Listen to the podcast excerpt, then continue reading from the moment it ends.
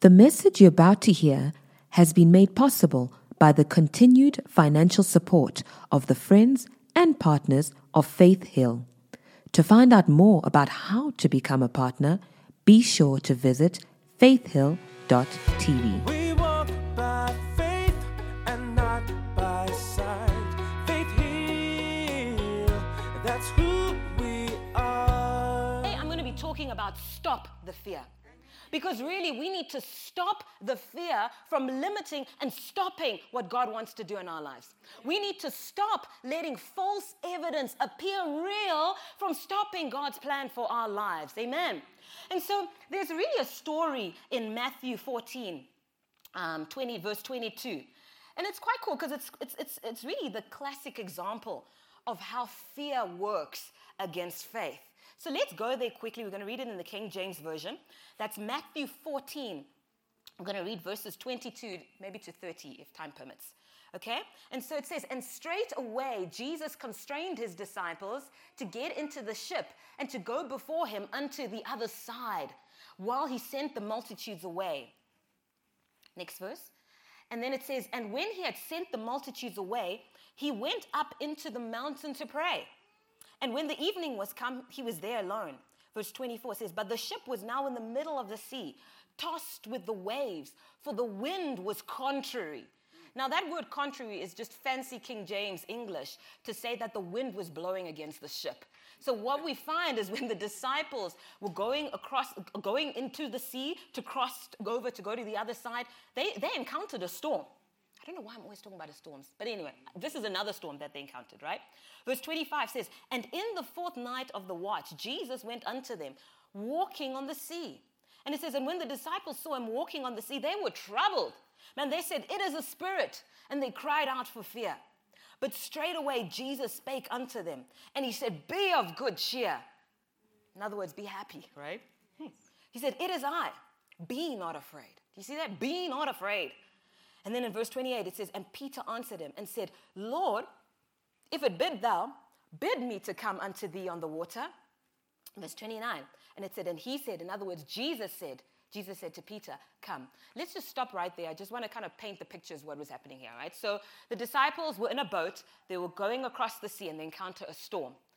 They were quite afraid, right? But in the middle of all of this, they'd see Jesus walking on the water and they thought he was ghost. So you can only imagine how much their fear tripled, right? And so they started crying out in fear. But one of them, Peter, I mean, he was courageous enough to say something, right? And he said to the Lord, Lord Jesus, if it's you, bid me to come towards you walking on water. Man, and Jesus said, Come. Now, I want to I want to point two things out from really that word come. The first one that I want to point out is when Jesus said come, in essence, what it meant is that Peter had God's absolute permission to defy natural laws and to walk on water. The second thing is embedded in that word come was all the ability, all the supernatural ability that Peter would ever need to walk on water towards Jesus. Amen. So let's see what happens next.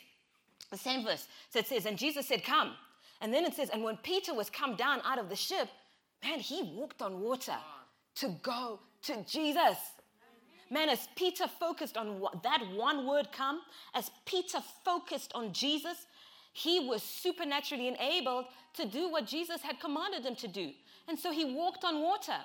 Now, it's always very interesting to note there were actually 12 people in that boat, right?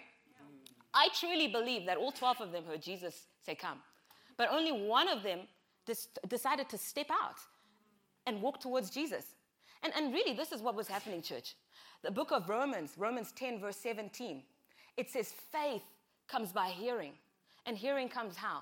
By the word of God. Well, fear comes by hearing too, right? But instead, fear comes by hearing the lies of the enemy. And so, what I believe is the 11, while they heard Jesus say, Come, they let the voice of fear drown out the voice of Jesus. In other words, what they chose is they chose fear over faith. And because they chose fear over faith, I mean, man, fear completely paralyzed them. And fear caused them to miss out on this truly miraculous event of walking on water. Peter chose differently. Well, at least in that instance. Most of you know the story and you know how it ends, right? In this instance, Peter chose differently. Peter chose to amplify the voice of Jesus really over the voice of fear. And because he did that, he walked on water. Man, he performed the supernatural. Well, let's read then what happens next. Verse 30. Verse 30 says, But when he saw the wind boisterous, bad move Peter. It says he was afraid. And beginning to sink, he cried, saying, Lord, save me. And suddenly things changed. You know, suddenly Peter chose to take his word off Jesus, chose to take his word off the word of Jesus, and he began well, his focus off the word of, of, of Jesus, and he began to focus on his circumstances. Man, he began to focus on the storms. And as a result, I mean, he chose fear over faith, and he began to sink. You know, if there's one thing that we need to know, is really that fear is absolutely irrational. Because the question we need to ask ourselves is what does strong wind and stormy, turbulent waters have to do with a human being walking on water? Nothing, right? And I believe if Peter had really thought about it, now if Peter truly like applied his mind to this, he would have realized that he could not possibly have walked on water in his natural abilities, even if there was a clear blue sky. You know, even if there was not a drop of wind in the water. Man, Peter let the waves, he let the false evidence appearing real trick him into amplifying the voice of fear over amplifying the voice of Jesus. And you know, maybe you're sitting here right now and you're saying to yourself, man, I, I, I can't really understand this. You know, I've never been in a physical storm. So I can't really understand, you know, these options and how I can be fearful of a, of a physical storm. Well, here's the truth fear is very subtle. And fear has so many faces. Fear can present itself in so many ways. You know, as I was just studying um, uh, this, this topic on fear, you know, I came across some really interesting fears. You know, there's people who are afraid, have fear of failure. You know, there are people who are so afraid of making decisions that they just cannot decide. They cannot make a decision and move forward with their lives. You know, there are also people who are, fe- are fe- fearful of leading. You know, people are fearful of leading in the church. People are fearful of leading in their businesses. And You know, Pastor Tafara and I counsel a lot of married couples. People are afraid to lead, even in their marriages. You know, people, we hear their stories and we hear, you know, we can hear the problems. People are letting their children run their marriages. You know, husbands, some husbands are letting their wives run their marriages. Why? Because they're afraid of leading. And some people are fear, afraid of rejection. There's fear of rejection. Now, this one resonates with me so much because my parents used to travel around a lot when we were much younger. And so I have the dubious record of having attended three different primary schools in three different countries between the ages of five and 11. And so, because I was so afraid of what people would think about me, I really wanted to be liked. I became a people pleaser. And I mean, I bend over backwards to do some really crazy things that I would never do in my life, all because I was afraid of rejection. Well, thank God I've been delivered from that now. But there's also fear of rejection. There's also fear of flying. Man, there's fear of lack. You know, people who are afraid of lack are perpetually stressed about bills. You know, the number one reason why people backstab each other in the marketplace is because they are afraid that they're not going to make enough. They're afraid that they're going to lack in their lives. People are afraid of lack. Know, people are afraid of public speaking. Man, people are afraid of sickness, fear of diving, fear of driving. this fear of leaving the house. Man, there are so many fears. But the bottom line is the Bible is very clear about its position of, on fear. The Word of God is very, very clear on its position about fear.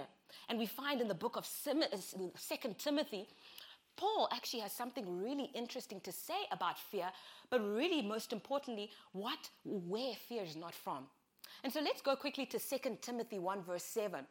And before we read this scripture, I just want to set a bit of background as to what was happening when Peter was, when Paul, is, sorry, was encouraging his son in the faith, Timothy, in 2 Timothy 1, verse 7.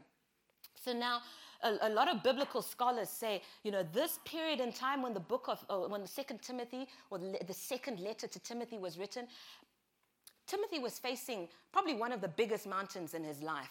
I mean, the, the early church was under so much fire and so much persecution. Mm. And really, the reason is because Nero had just become the emperor of the Roman Empire. Now, Nero was insane. If there's uh, anyone who, a, a- de- definition of insanity, man, Nero was insanity personified. I don't have much time to go into detail about his insanity, but some of the things that he did was he, he killed his own mother. I mean, Nero wasn't afraid to kill anyone who challenged his rule and challenged his word and authority. I mean, Nero was a dictator, Nero was a tyrant. People were so scared of Nero. I mean, there was one story because Nero thought he was actually, Nero actually didn't want to be an emperor. emperor. He actually wanted to be a musician. And so he would subject his subjects to like lengthy poetic nights of mu- music, music, music, right? And there was a story that was told that people were so afraid to leave his performances that there was a, a pregnant mother who actually gave birth in the performance because she was so afraid of getting beheaded. That's how insane Nero was, okay? and so the, the, the story goes on to say, well, the historians go on to say that around AD 64, when the second letter to Timothy was written, there were these fires that had um, spread across Rome. And these fires had destroyed three quarters of the city and devastated the population economically. And so, this insane Nero, in the middle of all of this devastation, he decides on a good idea. He says, I'm going to build myself the biggest palace known to mankind. And so, he builds this, temp- this palace. And of course, at that point, his people had had enough. And they started becoming quite vocal um, about their dissatisfaction with the emperor. And so, some, some of the people started accusing him of actually having started the fires, right? And so Nero, in his attempt to deflect the blame, decides to use the Christians as a scapegoat. And as he uses this Christians as a scapegoat, he embarks on the biggest mass persecution and execution of the church and believers in the most gruesome and cruel way. And so it was all of, with this whole background in mind, at this exact same time, Timothy, I mean, he was the young pastor of the church at Ephesus, a mega church, right?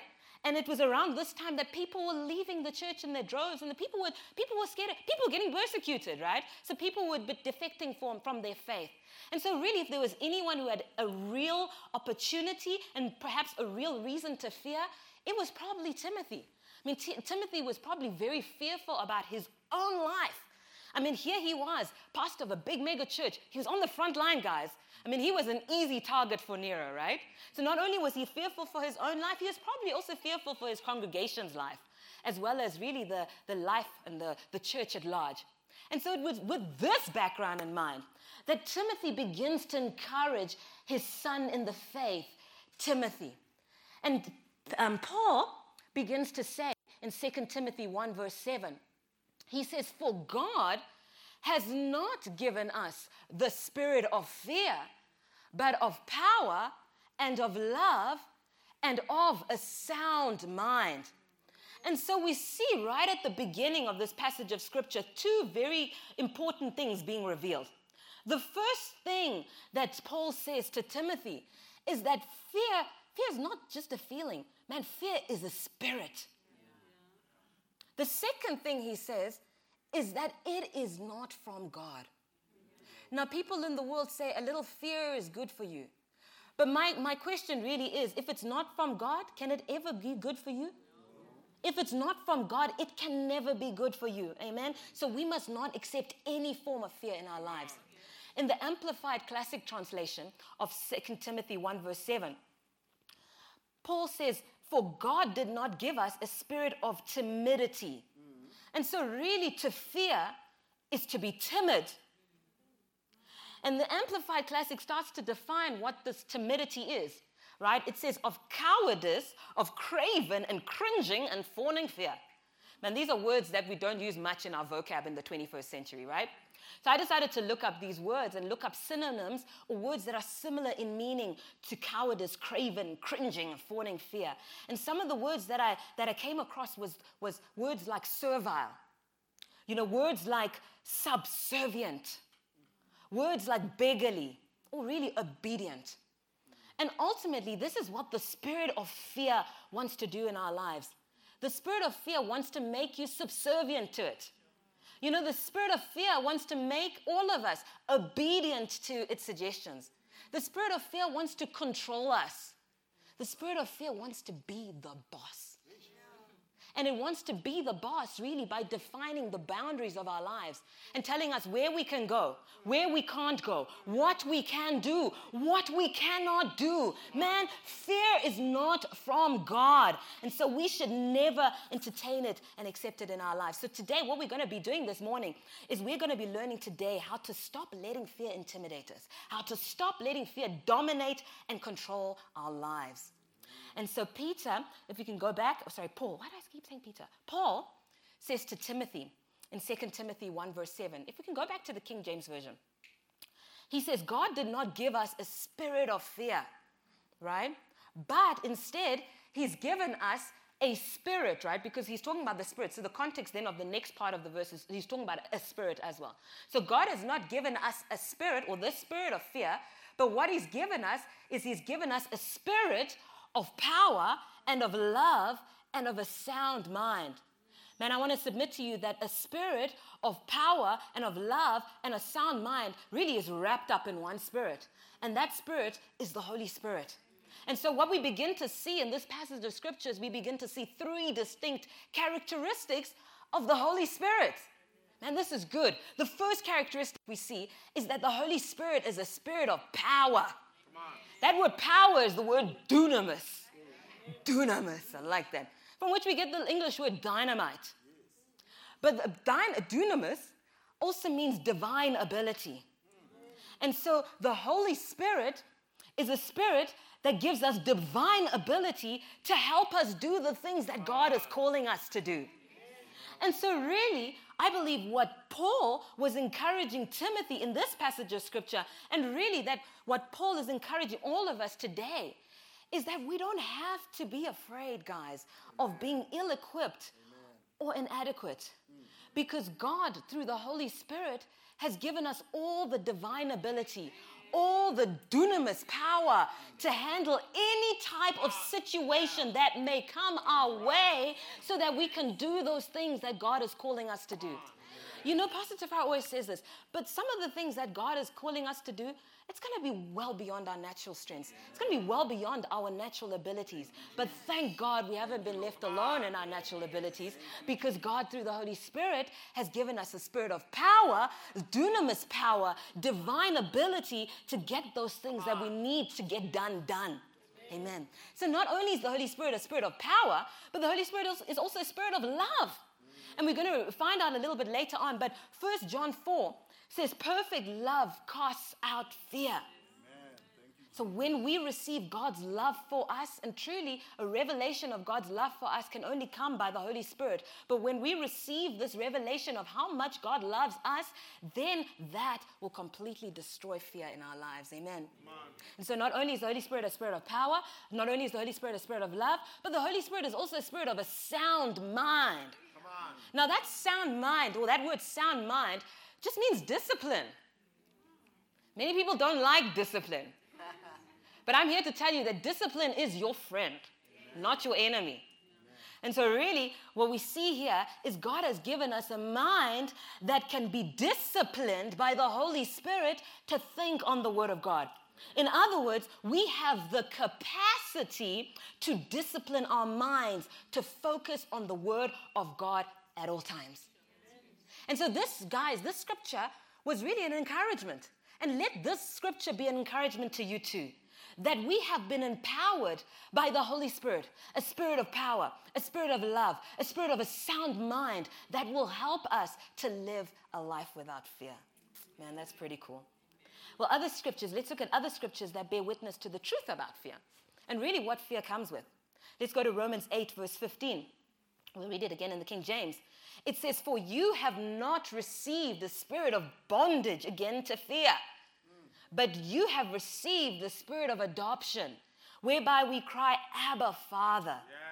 And so, what the scripture is saying is simply when we were born again, what we didn't receive was the spirit of bondage again to fear. What we did receive was we received the spirit of adoption.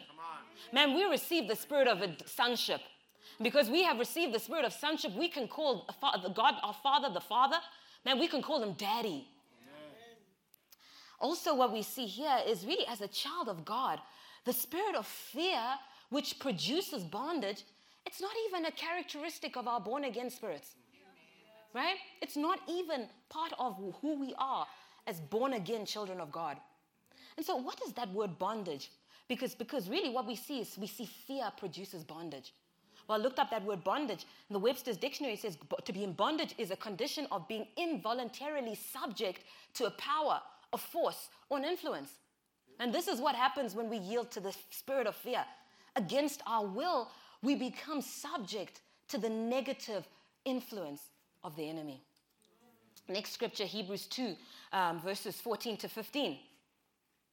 Again, I'm sharing with you scriptures. We just want to expose fear. We want to expose fear for what it is, but we're going to get to some really cool tips on how we can begin to stop the fear in our lives. Hebrews 2, verse 14 to 15. It says, For as much then as the children are partakers of flesh and blood, he also himself likewise took part of the same. In other words, what the scripture is saying is Jesus also became flesh and blood like us. Jesus also became a man when he was born, right? And why is that? Well, the scripture answers and it says that through death, he might destroy him that had the power of death, that is the devil. And the next verse says, and deliver them who through fear of death, because really the ultimate fear of fears is fear of death, fear of dying. But it says, and uh, Jesus came to deliver them who through fear of death were all their lifetime subject to bondage. Man, again, we see that bondage originates from faith. Bondage comes from, bondage originates from fear. You know, bondage comes from fear. And any type of fear, regardless of really how insignificant it may seem to you, I mean, it's going to put you in bondage. But, church, here's the good news. You know, Hebrews 12, uh, Hebrews um, 2, 14 to 15, the scriptures that we've just read, they say that Jesus became a man. Jesus became a man and he died. So that through his death, he could, number one, destroy him who had the power of death. By dying, Jesus destroyed the devil. Man, that's something worthy of shouting about. You know, in order to really get the gravity of that, we need to really understand that word destroy. And that word destroy comes from the Greek word katages, which means to paralyze or to deactivate. And it's, it's really similar to those movies about superheroes, right? The superhero, he finds the bomb and he deactivates that bomb. What is he doing? He's rendering that bomb ineffective and harmless against the people that he's trying to, that it's trying to kill, right? You can tell I like superhero movies. But anyway, well, Jesus, Jesus, who I believe is the superhero of superheroes, I mean, he completely paralyzed, he completely deactivated Satan so that he could be rendered harmless and ineffective against us. Man, that's good news. But the second thing the scripture says is that because the devil's now been deactivated, because the devil has now been paralyzed, we have been completely and absolutely delivered from free fear and its bondage. Amen. And so, as a child of God, what we see from this passage of scripture is fear has no more power over you, except really the power that you give it. You know, what we see here from, the, from this passage of scripture is that fear has no more power to put you into bondage unless you want to be held in bondage. You know, fear has no more power to restrict you, and fear has no more power to stop you unless you let fear stop you. And so the question you're probably asking this morning is how do I let, how do I stop letting fear stop me? You know, how, how do I stop fear? How do I overcome fear in my life? Well, I'm about to share with you four keys. I think I'll do four. Is the time permitting? I'll do four. Four keys, really, that I've um, implemented in my life. The first key, if you're taking down notes, is know that God is with you. Know that God is with you. There's a scripture, Isaiah 41, verse 10, in the Amplified Classic. It says, Fear not. And in brackets, it says, There is nothing to fear. And I remember when I first came across the scripture, I remember asking the Holy Spirit, I was like, why, why is there nothing to fear, Lord? And of course, as always, the Lord says, keep reading. There is nothing to fear because God is saying, I am with you. Man, God is saying this morning that He is with you. He says, Don't look around you in terror and be dismayed. He says, For I am your God. I will strengthen you. Man, God is going to strengthen you. God says, I will harden you to difficulties. Yes, I will help you. Yes, I will hold you up and retain you with my victorious right hand of rightness and justice. You know, this passage of scripture profoundly changed my life. You know, when I realized that God was not only for me, but that God was with me each and every single second of the day, it changed. It was a game changer for me. You know, it was a game changer for me to say yes to God and whatever God had called me to do. And really, we've begun to see as God has begun to really promote us in ministries with greater responsibility, meditating on scriptures like this has really been such a source of strength, such a source of an encouragement to me and to, and to Pastor Tafara in knowing that with the additional responsibilities that God was giving us, He wasn't just going to leave us on our own. I mean, He wasn't just going to abandon us to just make a plan. No, God was going to be right there with us, holding our hands at all time, guiding us, strengthening us, and really just helping us. Deuteronomy 31, verse 6. Also in the Amplified says, Be strong, courageous, and firm. It says, Fear not, nor be in terror before them, for it is the Lord your God who goes with you. Man, God is going with you. Wherever God is calling you to go, He is going with you. It says, He will not fail you. God will not fail you, nor will He forsake you. And this is so important. Whatever God is calling you to do, and know that you're not alone. Amen. Amen. The next key is really this know that you're loved. Know that you're loved. For, for many years, I taught in the kids' church. At Faith Hills Church, we call them kids' crew. Um, and I particularly love the threes to sixes. So, hands up, my threes to sixes. I want to give you a high five. Of course, we love the rest of you too. but I used to teach um, kids crew, and I loved the threes to sixes because every day um, that I was on duty, just before we were about to teach our lesson, I'd make them sing this song. It's a song called Jesus Loves Me, right? I'm sure you've all heard about it, right? But what we, we, would, we would remix it a bit, right? You'd shake it up a little bit. And instead of singing, Yes, Jesus loves me, the Bible tells me so, we'd actually insert the child's name into the song. And so the song would go something like this We'd say, Yes, Jesus loves Kayla. Yes, Jesus loves Tinaya. Yes, Jesus loves Ethan. The Bible tells me so. And we go round and round. If we had 15 kids in the class, man, we'd say all their names. And of course, they would insist that yes, Jesus loves teacher. the Bible tells me so. Man, what I love so much is seeing the children's faces light up when they heard their name. Man, the children just know that Jesus just doesn't love everyone. Jesus loves them personally. And so this morning I'm here to say Jesus loves you is not a song that's relegated to kids' church. Jesus doesn't just love Kayla. Jesus doesn't just love Tinaya. Jesus doesn't just love T- uh, Ethan or teacher.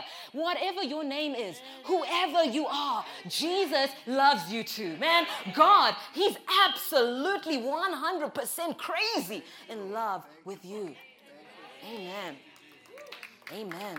First John 4, verse 18, it says, There is no fear in love. It says, But perfect loves cast out fear. Why? Because fear, guys, fear is torment. The message Bible says fear, fear is crippling. Then it says, He that fears, he's not made perfect in love. You know, this, this scripture is not talking about our love for God being made perfect. What the scripture is really talking about is when we come to know, when we come to be intimately acquainted with God's perfect love for us, then fear is literally cast out of our lives. You know, when we get a revelation of how so very much God wants to provide for us, when we get a revelation of how so very much God wants to take care of us, how so very much God wants us well, not only in our bodies, but in our businesses, in our marriages, in our relationships, when we get this revelation, then really, church, there's never any reason to fear. Of course, the flip side is true. when we find ourselves to be afraid, and again, I'm, I'm speaking to myself here, I'm preaching to myself, guys. When I find myself being fearful, when I find myself being afraid, all that it's really revealing to me is that I don't know how much God loves me. And so the question you're probably asking is how do I know that God loves me? How do we know that God loves us? You know, for a very long time, I used to base, um, I, I used to think um, that my circumstances or my feelings were the way in which I could determine if God loves me. And, and typically, what would happen is if I was feeling good or if my things were going well in my life, you know, then I was settled that God loves me. But when things were not going well, when I wasn't feeling good, then really I started to challenge God's love for me. Really, I started to doubt God's love for me. But how many of you know that it is the wrong barometer? Uh, circumstances and feelings are the wrong barometer to judge to judge God's love for you. God's love for you can never be judged by what you're going through. God's love for you can never be judged by how you're feeling. The love of God for you, the love of God for me, is demonstrated by one thing, and truly one thing alone. And that's what Jesus did for us on the cross. The cross is the greatest demonstration of God's love for us. The cross is the unfailing demonstration that God loves you. Amen. Romans 5, verse 8, it says, But God demonstrates his love towards us in that while we were still sinners, man, Christ died for us. When we hated God, he loved us. You know, when we rejected God, he loved us. When we did nothing to earn or deserve God's love, He loved us, church. Not because of us, but in spite of us. 1 John 3, verse 16. And says, Hereby perceive we the love of God, because He laid down His life, and we ought to lay down our lives for the brethren. So, again, here's how we perceive the love of God for us. Because Jesus laid his life down for us on the cross. And so, again, we see that God's love for us is not determined by our circumstances, church. It's not determined by our feelings.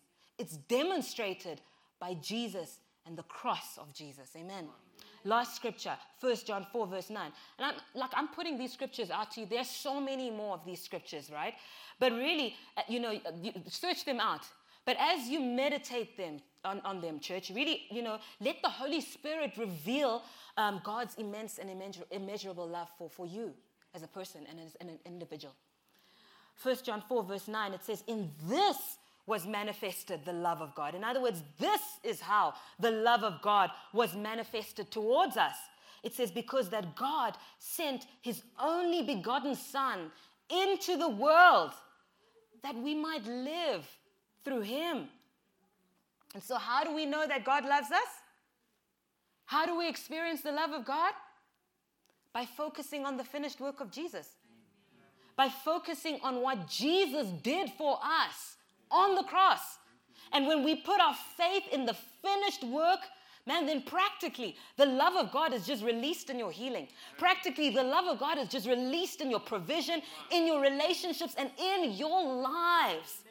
And so we really need to make a decision that we're going to stop letting fear rule our lives. And how do we do this? We do this by looking at the cross. You know, we do this by looking at Jesus. And of course, if this fails, what do we do? We keep looking at Jesus, right? And if that fails, we keep on looking at Jesus. Amen. but really, the truth is, when you know how much God loves you, you will never entertain another fearful thought in your life. Amen. The third key is begin to use your authority to take a stand and actively resist fear. James 4, verse 7. It says, Submit yourselves therefore to God. It says, Resist the devil, and he will flee from you. And so we learn two things, right? When it comes to fear, the first thing we need to do is we need to submit to what the Word of God has to say about fear. We learned in 2 Timothy 1, verse 7, that fear doesn't even come from God. And so if fear doesn't come from God, it doesn't belong in our lives. And so once we've submitted ourselves to what the Word of God has to say about fear, we then resist fear in our lives. Now, resist is really a military term, which means to actively fight against, means to hold your ground. And when we resist fear in our lives, well, we know what happens. The scripture says, fear will flee from us. Amen. You know, we've got two daughters. Tinaya, she's five. Manessu's eight now. Tinaya loves dogs. Manessu, not so much. Yeah. now, there was this dog in our complex. Um, I mean, it was, it was, it really was terrorizing my, my, my, my, my sweet little girl, right? And Tinaya, Manessu made every excuse just to not walk past that house. Like she'd go round and round just so that she wasn't terrorized by this dog. Now, this dog was probably a little sausage dog, but it had an overinflated ego and actually thought it was a bulldog. And so every time it would see Manessu, man, it would howl. Hey, it would put on its aggressive bulldog face. and one day, we were taking a walk. It was myself and my girls. Tinaya was on her little scooter, and Manessu and I were walking on our feet, right? And so Tinaya zooms past that house, and she's like happy. She's full of joy. She's actually singing as she's scootering past that house. Of course, what she forgets or neglects to tell us is that that house that she's just scooted past, the owners accidentally left the gate open.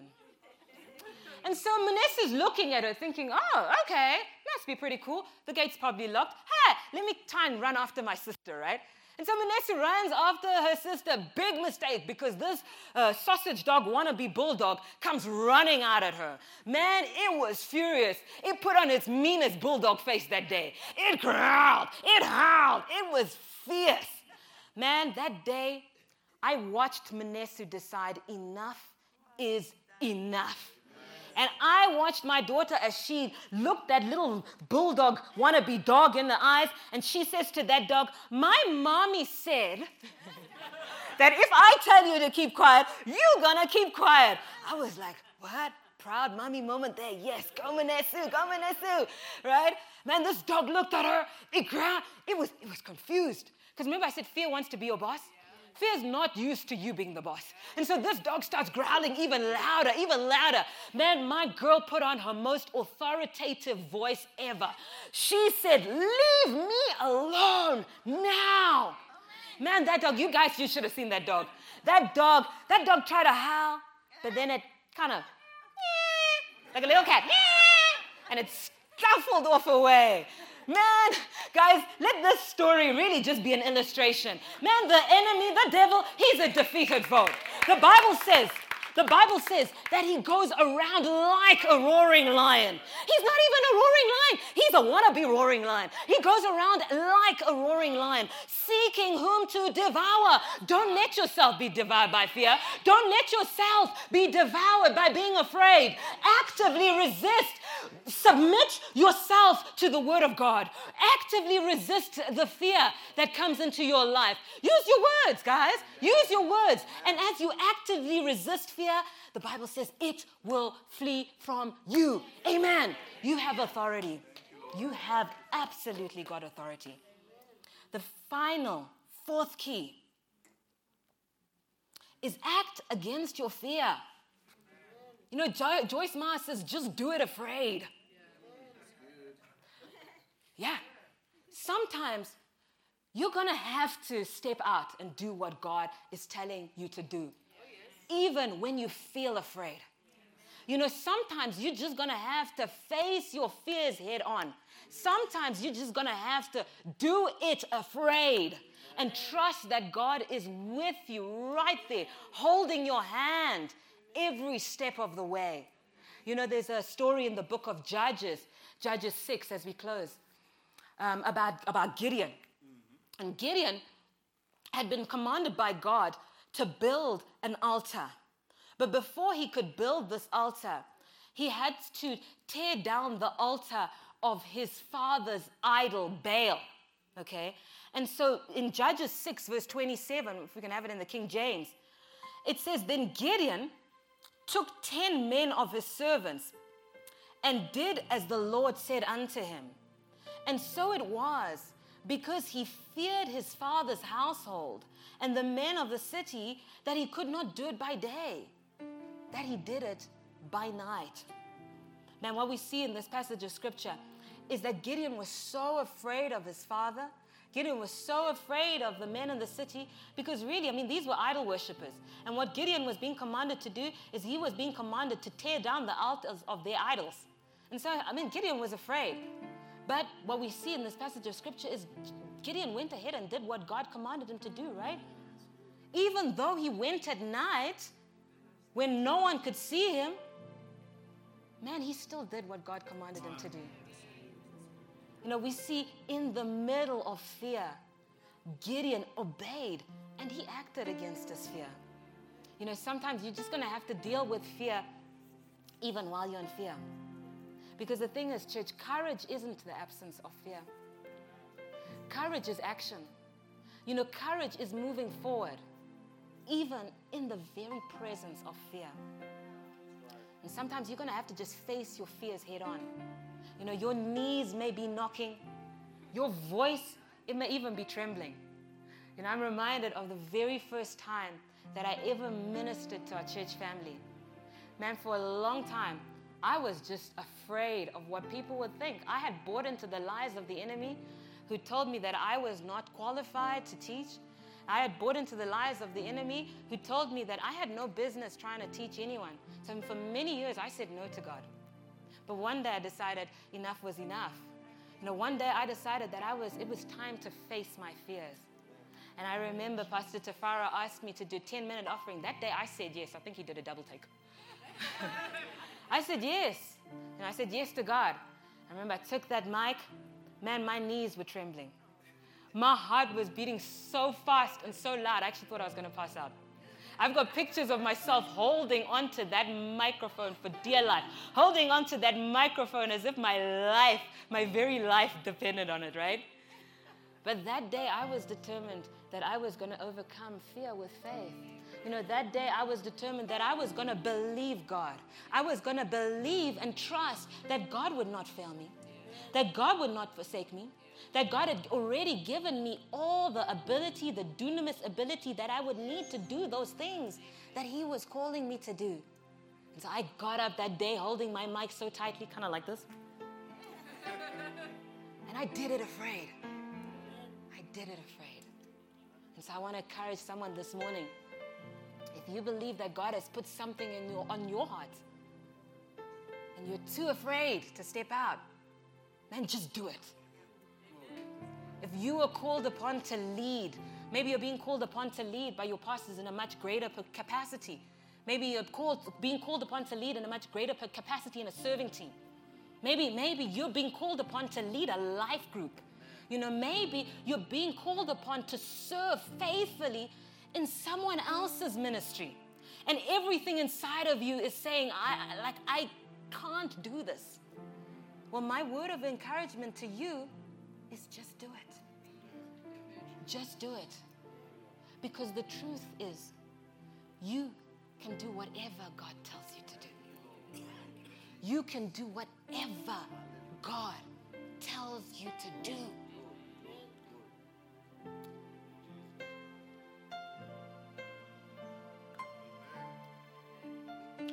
God has some amazing things from some of you today. God has some big doors for some of you to walk through today. And there's some of you who've been looking at those doors for so long. You've been looking at those doors and you've been saying, I'm too young. Some of you have been looking at those doors and you've been saying, I'm a woman. But I want to encourage you today to take that step. Today marks the day that you face your fear. Today marks the day that you just do it. Okay? Do it afraid, but just do it. Amen. Amen. Thank you, Jesus. Why don't you get up on your feet? Thank you, Father. Thank you, Lord. Hallelujah. You know, I forgot to announce uh, our good friend Carley Terradez. She's written a brand new book called Fearless. Amen. And, and how many of you know that this, this, this message today is just not enough? You know, you need to be intentional about pursuing a fear free life.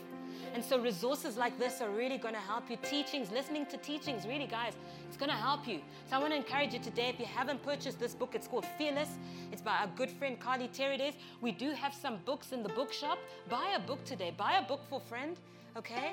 Buy a book. I believe you can also buy these books online, also on the Ministry, Terradez Ministry website. But buy this book. But I want to share, and I want us to really just make these fearless declarations really over ourselves um, in, the, in, the, in the first service, I was led to encourage the couples, encourage the marriage couples to really just stand in agreement together as we make these declarations over ourselves, okay?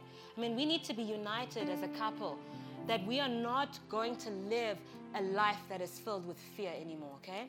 And so I'm to ask if you're married, hold your spouse's hand. Come on, we're to do this together as a couple. And of course, everyone say this after me I am who God says I am. I have what God says I have. I can do what He says I can do. I have all the money that I need, all the resources I need, all the favor I need, all the opportunity I need, all the time that I need to do everything God has called me to do. I do not lack I do not lack for inspiration. for inspiration. I do not lack I do not lack for vision. I do not lack for wisdom. I do not lack for understanding. I have the mind of Christ. I have the Holy Spirit. I have the peace of God. I have the presence of God. The power of God. The ability of God. the purpose of God. And the protection of God. Working in my life. My path is clear. My destination is certain. My heart is steadfast. My eyes are fixed. And my word is sent. Come on, someone say this. My word is sent. Because one word from God is going to change your life. So, someone say, My word is sent. I am fully persuaded that He who began a good work in me will complete it. He is perfecting those things which concerns me. God is working all things together for my good. God is calling those things which be not as though they are. I believe, therefore I receive. I receive every good thing which God has set aside for me today and forever.